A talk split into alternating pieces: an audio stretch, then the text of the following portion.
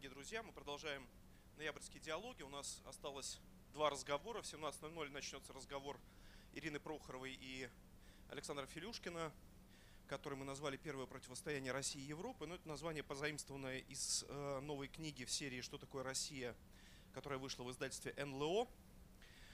Э, это книга о первой волне, ой, первой войне, в которой столкнулись интересы только-только зародившегося единого российского государства, э, русского государства, и разных, разных, разных стран, разных объединений, ну, которые сегодня принято называть, собственно, единой Европой.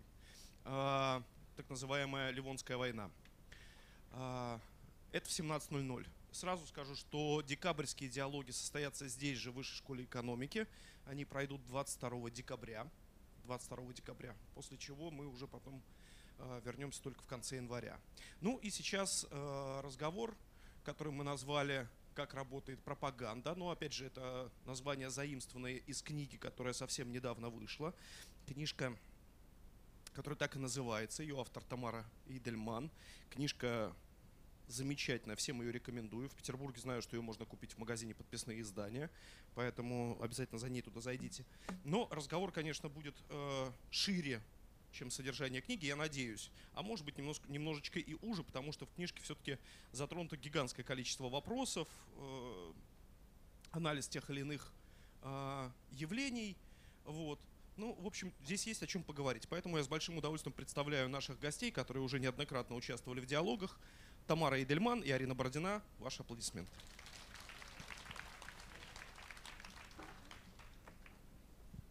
Коллеги, садитесь. Давайте мы начнем, э, как говорится, с самого начала. Во-первых, согласны ли с тем, что вы с тем, что мы можем констатировать как факт? В России существует пропаганда, работает пропаганда. Да или нет? Арина. Сказать здравствуйте. Пропаганда, да, собственно, она всегда была, вне зависимости от того, какой строй на дворе. И как раз книга вот Тамары, которую я успела частично в поезде прочитать сегодня, говорит тоже об этом, что это вообще факт исторический. Но в России, в новой России она просто махровым цветом цветет. Тамара.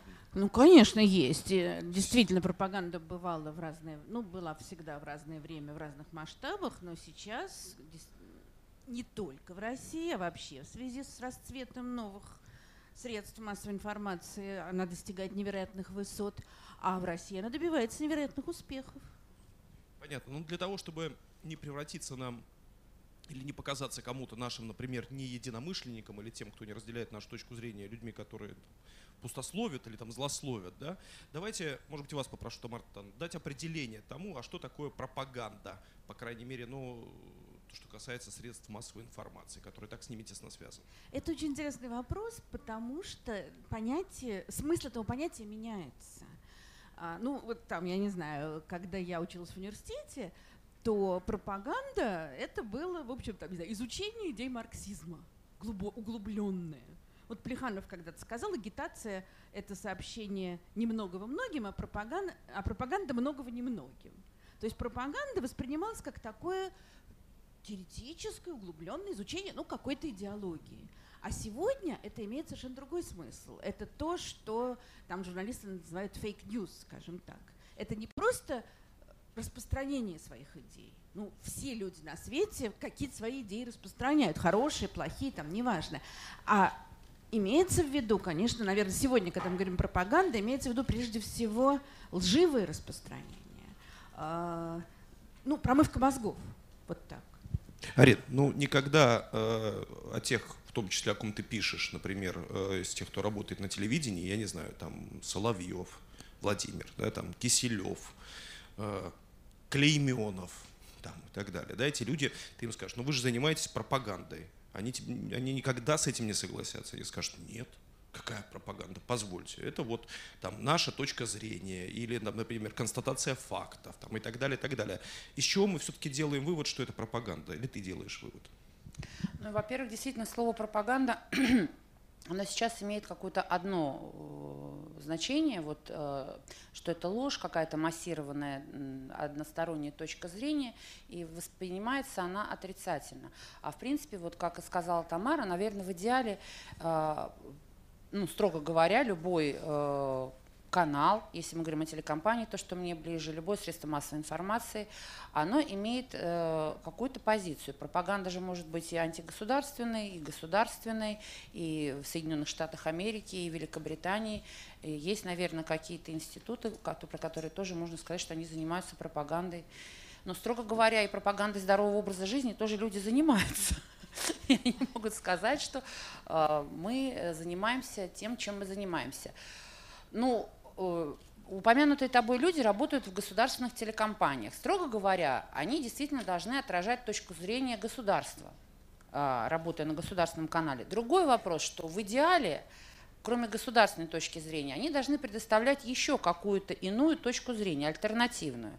Последние четыре года я говорю, что вот поскольку я сейчас уже не столько пишу, а рассказываю, а если пишу, то только в Фейсбуке, с 2014 года в общенациональном телевизионном эфире альтернативной точки зрения нет. Вот как закрыли программу Марианы Максимовской на канале РНТВ «Неделя», где, была, где были представлены разные точки зрения, даже в существующее время – другой альтернативной точки зрения на телевидении нет. Я не беру сейчас во внимание YouTube-каналы, э, телеканал «Дождь», э, там, не знаю, RTVI. Это не общефедеральные доступные каналы, которые может видеть большая часть населения страны. Поэтому в этом смысле э, получается, что действительно пропаганда точки зрения власти, провластная пропаганда, провластная информация. И поскольку она массирована, опять же, в силу перечисленных мной причин, там более 20 эфирных каналов существует, из которых там около 10 имеют информационные политические программы.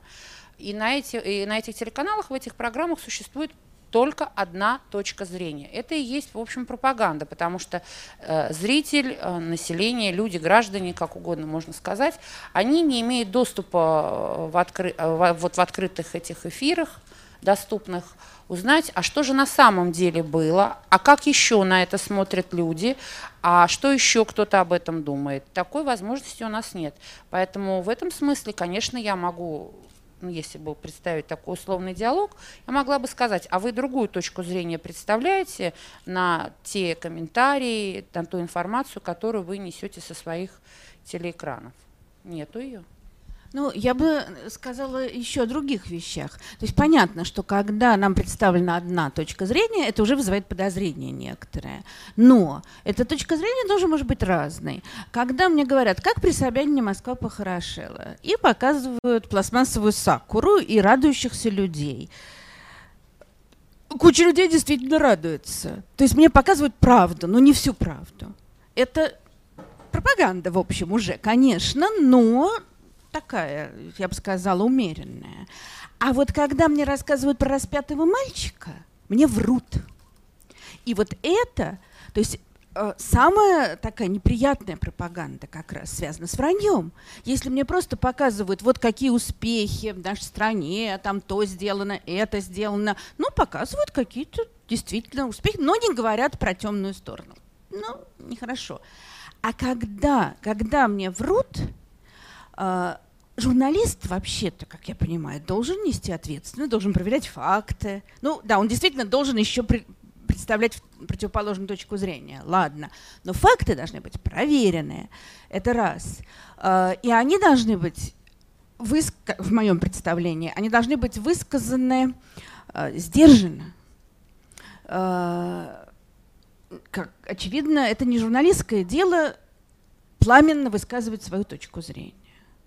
А, а это уже переходит в пропаганду. И когда ты начинаешь вот это вот пламенно, хорошо, если просто «Ура, товарищи, вперед!» Как только ты начинаешь врать, чтобы подействовать на умы людей, тут открывается очень опасная и очень, кстати, успешно реализуемая дорожка. Потому что легче всего подействовать, к сожалению, на наши умы через наши дурные чувства. И тогда пропаганда начинает раздувать дурные чувства. Вот для меня это главный признак пропаганды. Ну, развитие, раздувание зла. Но здесь есть одна все-таки справедливости ради, я позволю себе ремарку.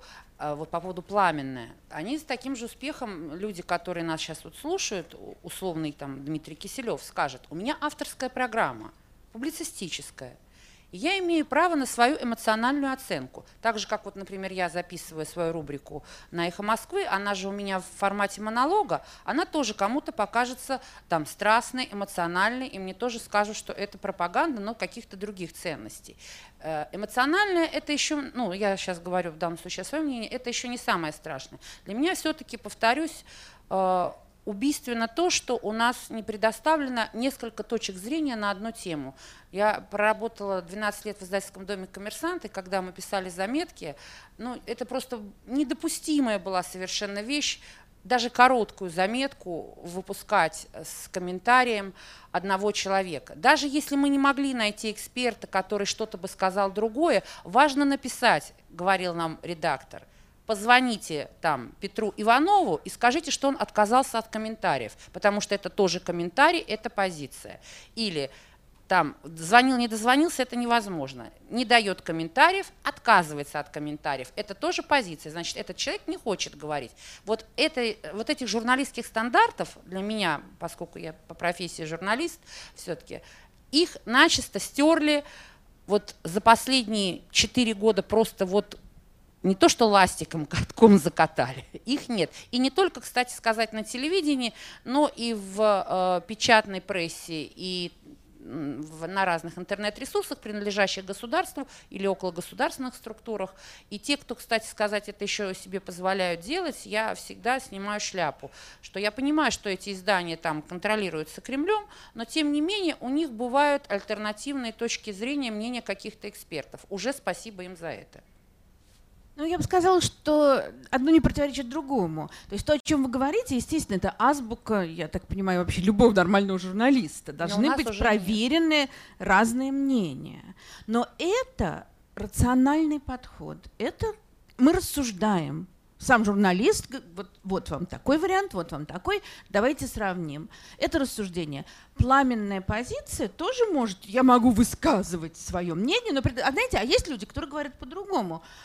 Ну, я с ними не согласна. Ну, если я говорю, а есть люди, которые говорят по-другому, они фашисты, подлецы, там, не знаю, педофилы и так далее, то это совсем другое дело. Тут нет доказательств. Абсолютно, да. Я хотел спросить по поводу э, альтернативной точки зрения, которая представлена. Ну, собственно, мы видим такое, ну, некий такой своеобразный фиговый листок, э, который э, присутствует во всех... А можно все-таки с микрофонами что-то нам попробовать сделать? Потому что у нас все три микрофона, они трещат. Э, некий такой фиговый листок э, в общественных вот этих вот дискуссионных программах, когда мы видим вот одного и того же американского журналиста, мы видим одного и того же украинского публициста и так далее, и так далее, и так далее. Вот это зачем нужно э, людям, которые делают программу на Первом канале, Соловьеву и так далее? Потому что, ну, мне кажется, давно наступил тот момент, когда все уже понятно, да, кто такой Владимир Соловьев и чем занимается Владимир Соловьев кто такой Артем, там, вот не помню фамилию, значит, э, вот этот, и на, на Первом канале, да. Еще Дмитрий значит, э, да. За, зачем им эти фиговые листки? Они, они для кого? Они же не для Арины Бородиной, которая все прекрасно понимает, не для вас, не для меня. Они для кого? Почему вы думаете, что программа вообще для нас? Во-первых, я думаю, что огромное количество людей этого не понимают. Ой, сидит американец, что говорит. А во-вторых, я убеждена, что есть другая вещь. Для пропаганды очень удобная штука образ врага, на которого можно накинуться всем вместе и его потоптать ногами, и ему, и ему объяснить, какой он придурок. Это тоже очень полезно сделать, такая пятиминутка ненависти. А, очень часто возникают дискуссии в социальных сетях, в том числе, почему, к примеру, Леонид Гозман – ну, человек, в общем, либеральных взглядов. Вот этот э, второй, Надеждин. Борис Надеждин, тоже, в общем, относительно, правда, либеральных взглядов, но, тем не менее, там, изначально человек, который был в разных партиях, дружил с убитым нашим Борисом Немцовым, э, и они ходят регулярно на государственные каналы.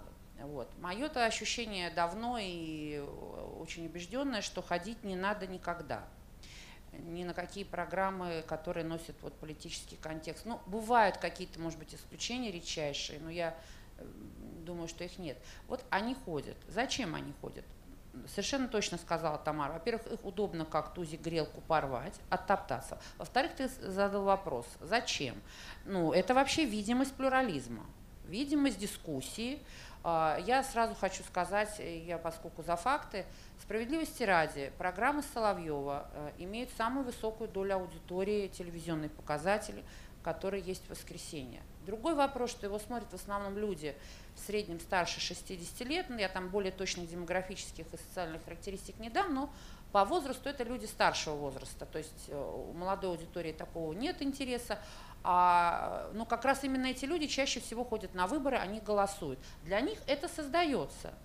А, вот сейчас выходит на Первом канале каждый день программа «Большая игра», которую ведет Никонов, как из нафталина его достали вместе с американцем, э, как раз я сказала, Саймсом.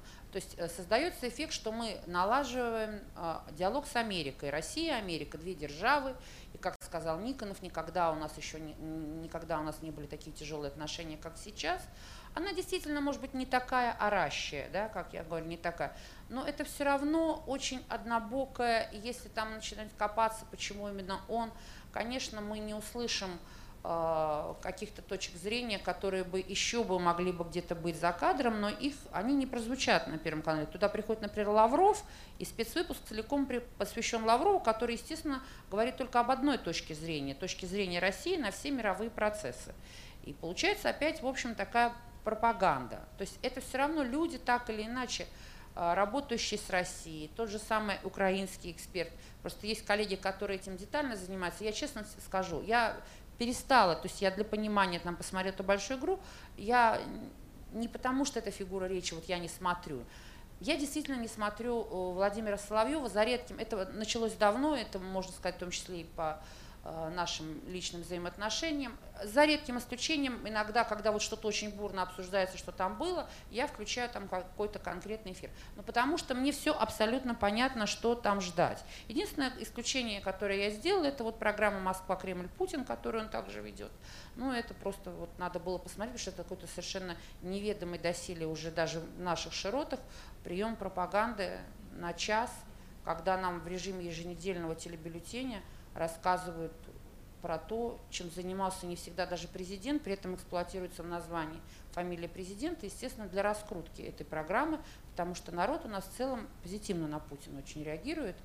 А, и я поражалась, что пресс-секретарь главы государства приходит в эту программу и как школьник отчитывается, какие поездки будут, какие приехали, зачем это делать на общенациональном канале – вечером. Президент «Слуга народа», вы забыли. Да, но потом им же не хватает на каждую неделю. Они начинают гонять консервы каких-то других чиновников. При этом никто уже не помнит, что программа-то называется «Москва, Кремль, Путин». И причем здесь другие чиновники. Я могу о них узнать в каждом выпуске новостей, которых с десяток выходит на каждом канале. Ну, это уже другая история. А, но это вот абсолютный такой инструмент, во-первых, пропаганда, во-вторых, подмена смыслов – потому что иногда рассказывают совершенно не имеющие, повторюсь, никакого отношения к президенту сюжеты, которые гоняют в этой программе. Но их гоняют, их показывают вот, о том, как процветает страна, как проходят международные визиты, как крепнет и процветает страна, например.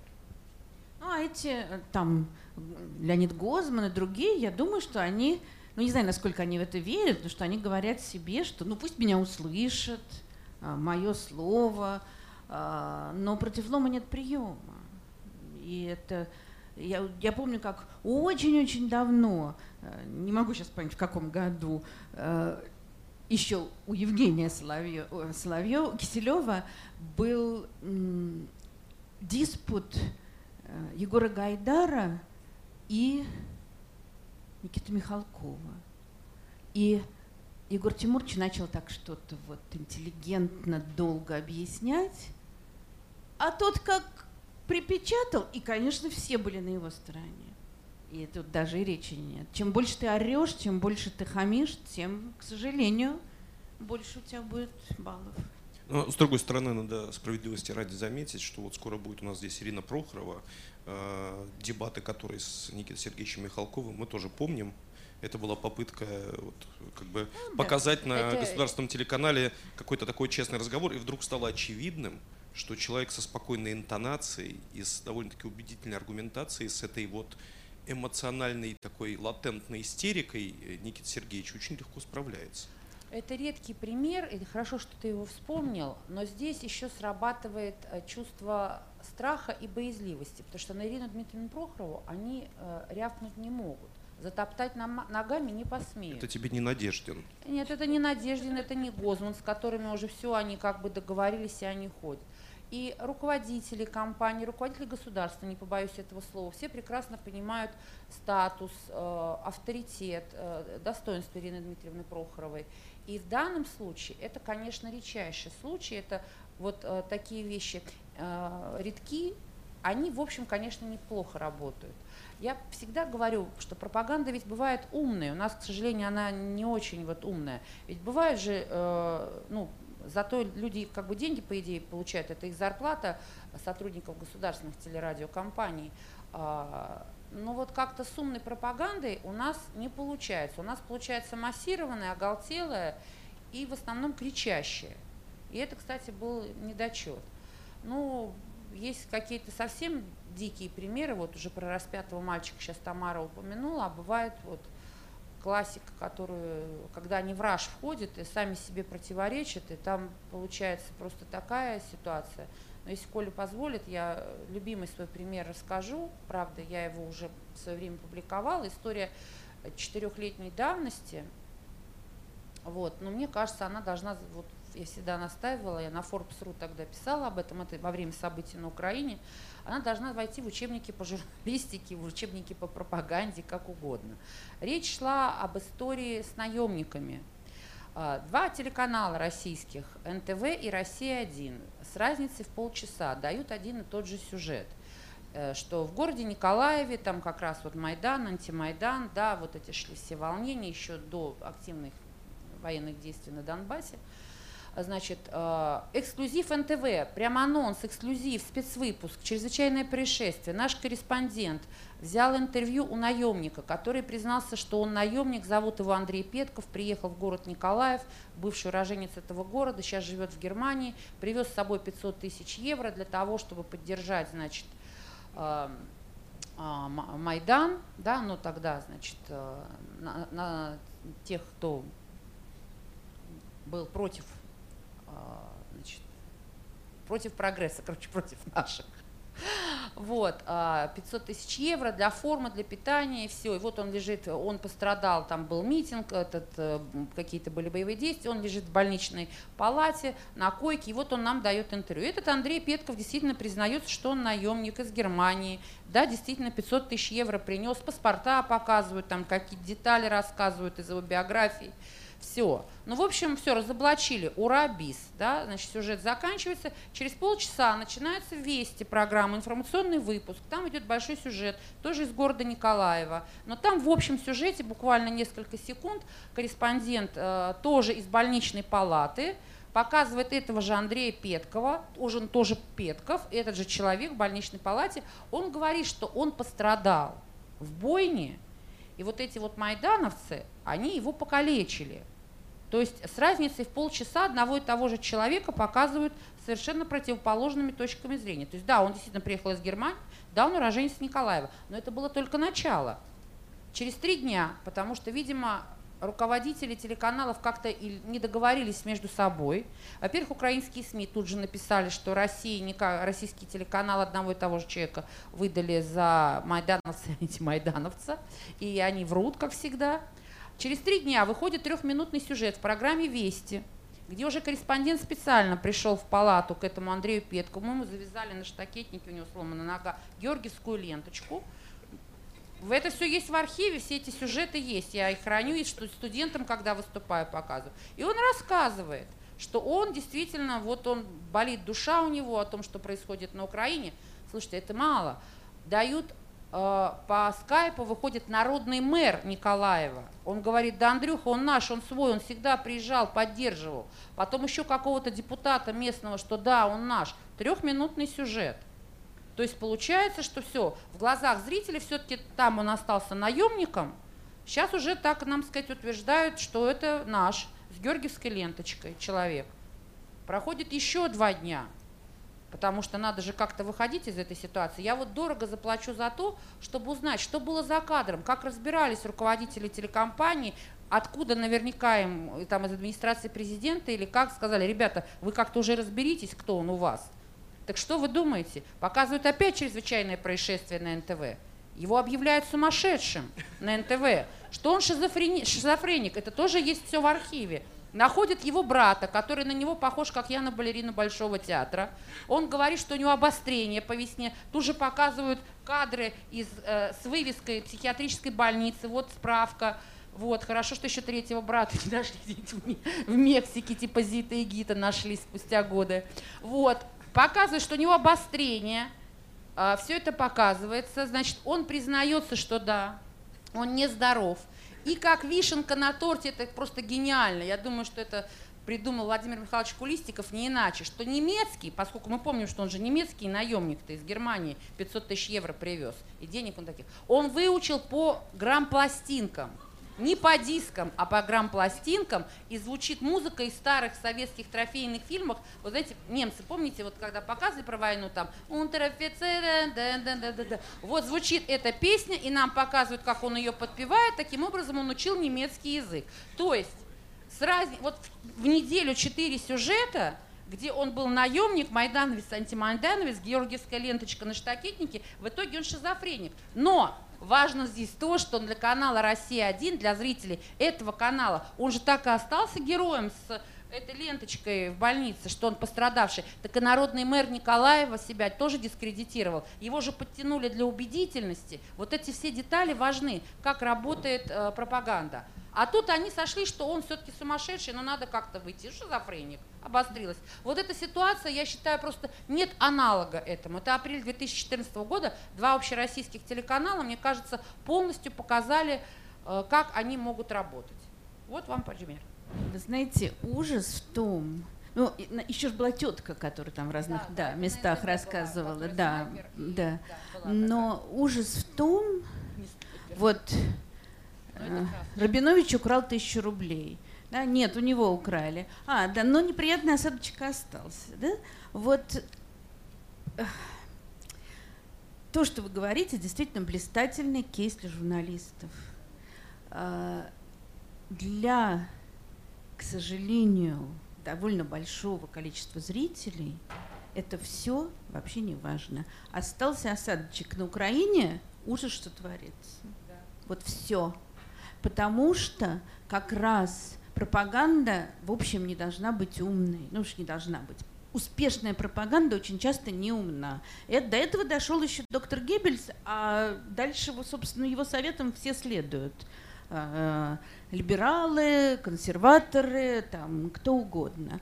Потому что а, вот просто нагло, глядя в глаза, соврать успешно, это самый успешный способ пропаганды. Я тут читала такую очень увлекательную книжку «Fake News» от Генриха VIII до Дональда Трампа. Э, значит, отношения власти и средств массовой информации. Ну, там в основном, конечно, все англоязычный мир, очень все увлекательно.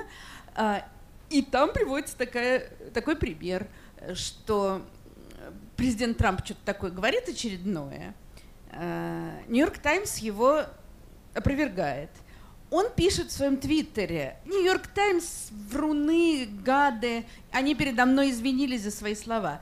Нью-Йорк Таймс пишет, мы не извинялись перед президентом Трампом. Он пишет в своем твиттере, Нью-Йорк Таймс, подлецы там продались, не знаю кому, мы, э, они извинились. Мы не извинялись. Вот они трижды опровергают, но Нью-Йорк Таймс читает сколько-то там, сотен тысяч человек, а твиттер Трампа читает там что-то типа 5 миллионов. Все.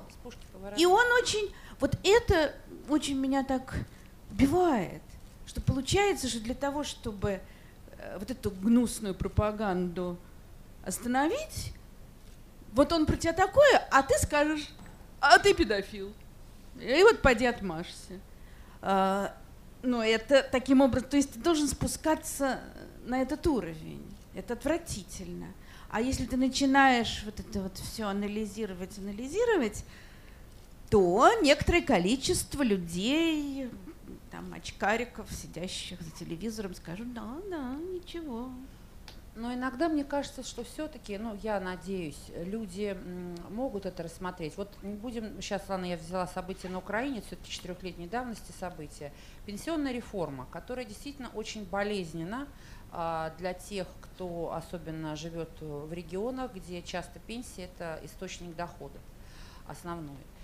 То, как было подано в день обращения Путина по пенсионной реформе, это главная тема в главных выпусках вечерних новостей на двух главных общенациональных телеканалах, на «Россия-1» и на «Первом», это не, вот ни в какие ворота. Я тогда написала, ну вы распишите хотя бы по разным регионам, вот, дескать, ты берешь там Нижний Новгород, Самара, Саратов, Казань, а ты берешь Владивосток, Улан-Удэ Екатеринбург. Пустите съемочные группы. При нынешнем оснащении, при количестве людей, работающих на телевидении, но вы хотя бы подойдите, что называется, творчески, разнообразно. Так нет, берется пул городов, Туда даже, возможно, ездила одна и та же съемочная группа, ну, пул, я имею в виду журналистов, и они просто порезали куски и дали там в определенном порядке из нескольких городов. Там в Салихарде посадили в национальных костюмах, показали там у цеха, как в обеденный перерыв люди за обедом слушают Путина. В детском саду мамы приветствовали а, эту пенсионную реформу. Студенты в, эм, в Палихе, э, Ивановской области. То есть города были одни и те же. Нарезка была одна и та же. Почему-то в рабочий полдень во время обеда все в светлых спецовках рабочие массово просматривали э, обращение Путина по пенсионной реформе. Понимаете, у них стоял суп, второе и компот. Он 40 минут выступал, обед стынет. Но у меня реакция обычного нормального человека. Почему их надо было сажать за тарелкой за обедом у телевизора? В 55 лет человек работает в Нижнем Новгороде на военном заводе. Он говорит, я понял, что моя страна думает обо мне.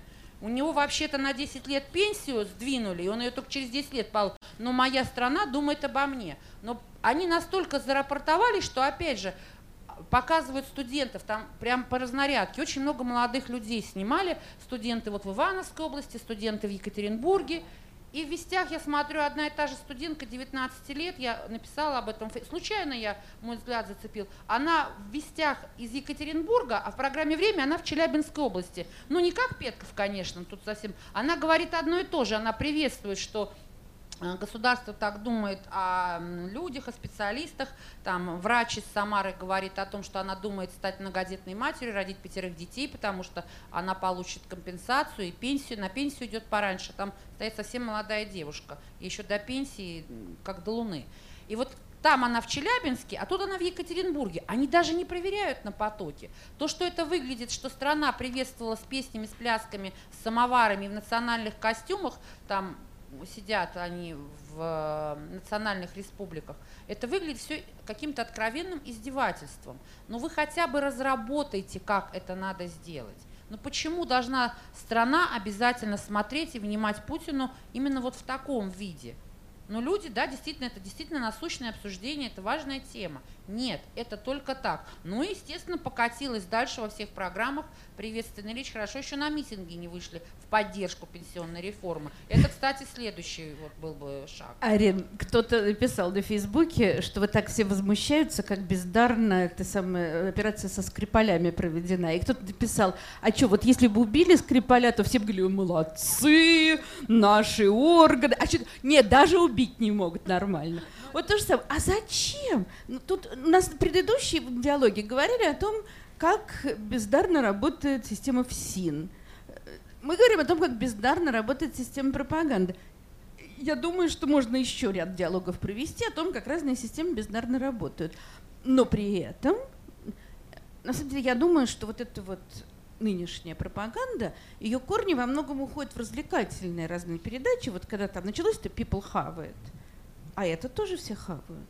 Зачем дальше? Ну, я думаю, что это, кстати, имело все-таки обратный эффект. Это, конечно, не проверишь вот так, у нас нет такого социологического аппарата, но я думаю, что поскольку действительно они боялись очень вот этого негатива по поводу пенсионной реформы, и, на мой взгляд, это вот это все, вот этот, как я бы сказала, в рабочий полдень, вот эти все массовые, массовое одобрение, оно все-таки у людей вызывает отторжение. Но я говорю вот по своему опыту общения с очень разными людьми и в разных городах.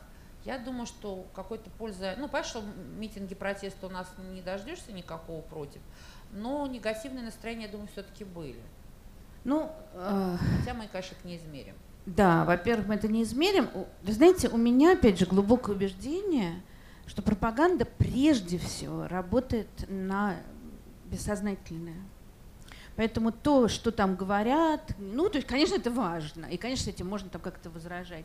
Но пропаганда работает образами, пропаганда работает со страхами. И там вот где была эта девушка, это уже настолько... Нет, вот- это уже чисто произ- да. про профессиональные Ну моменты. да, они не профессиональны, Хотя конечно. это говорит о том, как поставлено на поток и как совершенно безразлично, как эти механизмы работают. Потому что в Екатеринбурге она это сказала, или в Челябинске, за, с разницей в полчаса.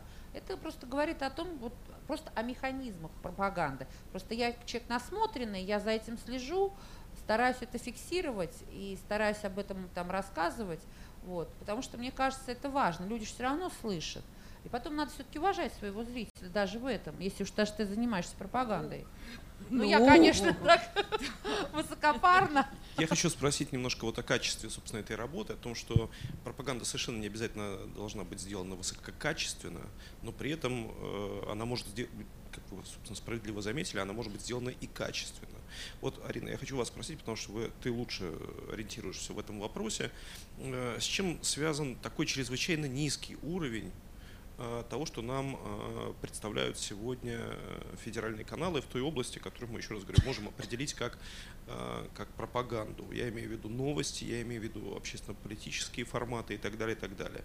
Э, Руководители, люди, которые руководят каналами, они не менялись на протяжении уже нескольких десятилетий. Собственно, там второй канал, э, собственно, для тех, кто не знает, э, холдинг ВГТРК возглавляет Олег Добродеев, который когда-то был одним из основателей НТВ. Первый канал возглавляет все тот же Константин Львович Эрнст. Э, на НТВ сменилось не так давно руководство и так далее. Э, Почему так хреново все это делается с точки зрения просто телевидения? Они же люди, собственно, ну, как, э, как опытные, профессионалы. Знаешь, высоком у меня, у меня нет вот такого, знаешь, готового ответа, формулы на этот э, вопрос. Я иногда сама себе его задаю, э, занимаюсь этим много лет, и зная, в общем, и их и каналы, и цели. Вот история с пенсионной реформой как раз, это вот для меня было просто...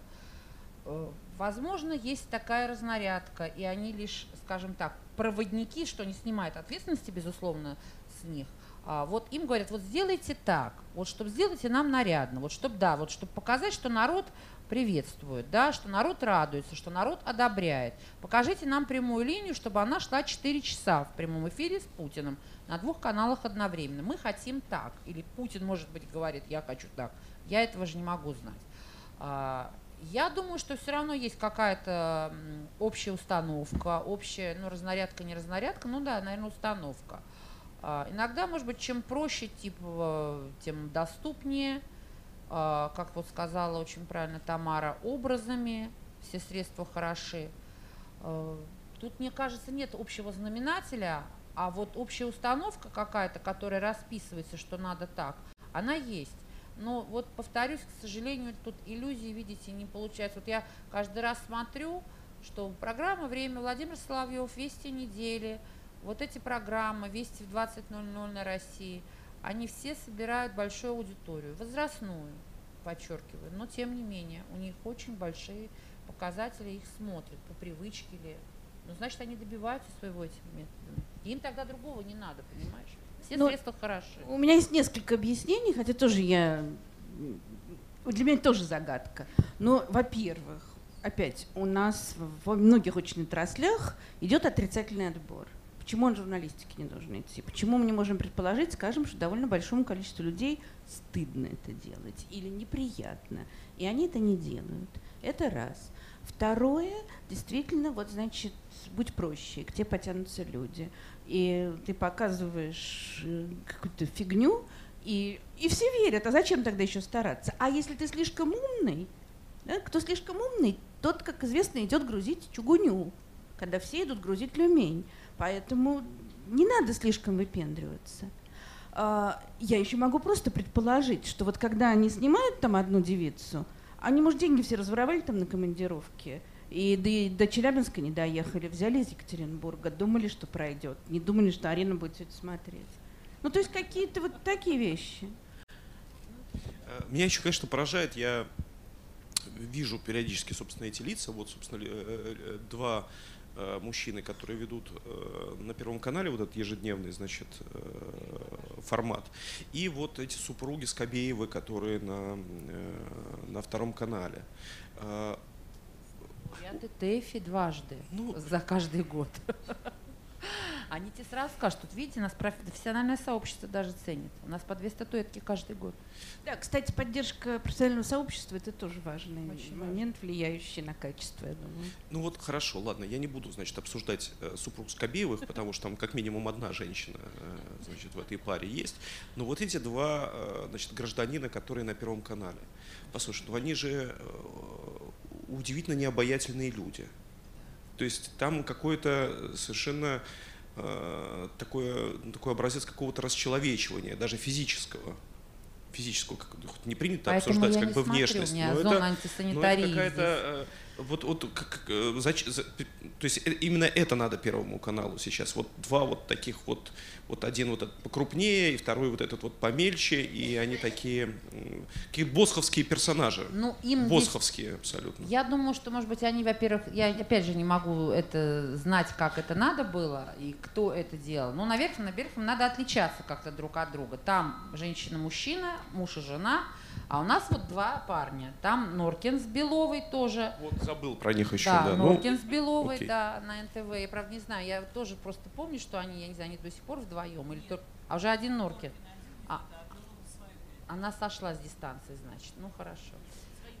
Ну, да, я просто здесь, я говорю, я честно скажу, я уже, поскольку мне не надо делать в катушке это постоянно, я себя уже тоже берегу потому что какой-то основной объем я просмотрела в прошлые годы, и вот 2014 год, когда была война, э, военные действия, война с Украиной, это подкосило окончательно, потому что когда бесконечные фашисты, нацисты, бандеровцы неслось э, в нескончаемом количестве, и это было просто невыносимо для психики совершенно, даже насмотренного, вроде как бы уже закаленного чека в моем лице – я не знаю, но такой тип они выбрали, им показалось, видимо, что это оригинально, что это будет работать. Э, но я думаю, ты будешь смеяться, что, как ни странно, вот визуальный ряд для телевидения здесь был как немаловажный. Вот мы должны отличиться от России-1 чем? Ну пусть у нас будут эти два парня, например.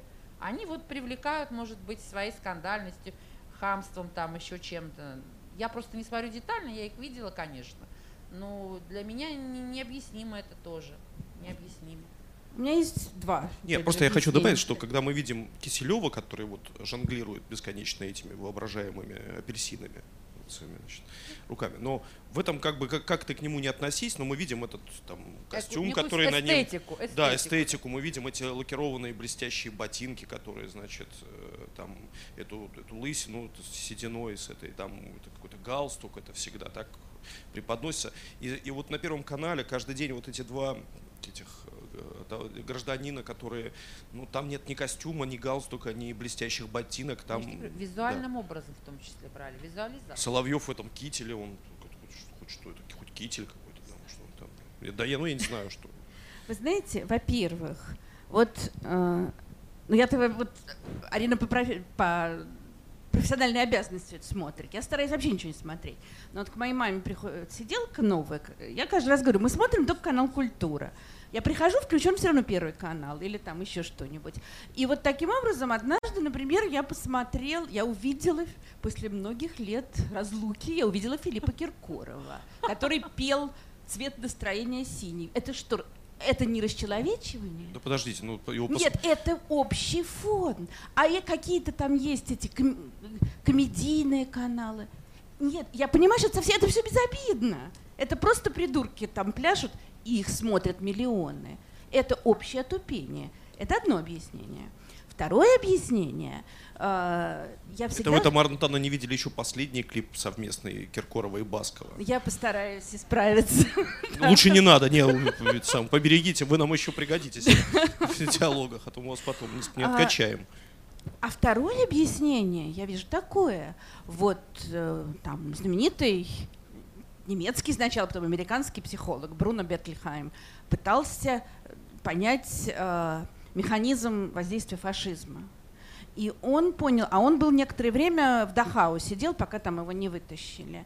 И он понял, что э, да, он в первый день он получил какую-то баланду, отбросил с возмущением, и старый рабочий, какой-то коммунист, который рядом сидел, сказал ему, всегда доедай баланду, чисти зубы, э, и там что-то мойся. И, по, и тот подумал, что это бред он несет. А потом он понял, что это были единственные вещи, на которые ему еще оставалась свобода. И можно было вот какой-то кусочек этой свободы сохранить. Да. И дальше он очень много, ну так как он был значит, э, фрейдист, психоаналитик, он для него вот сохранение себя заключалось в том, что он наблюдал за тем, что происходит, и пытался анализировать вот с научной точки зрения.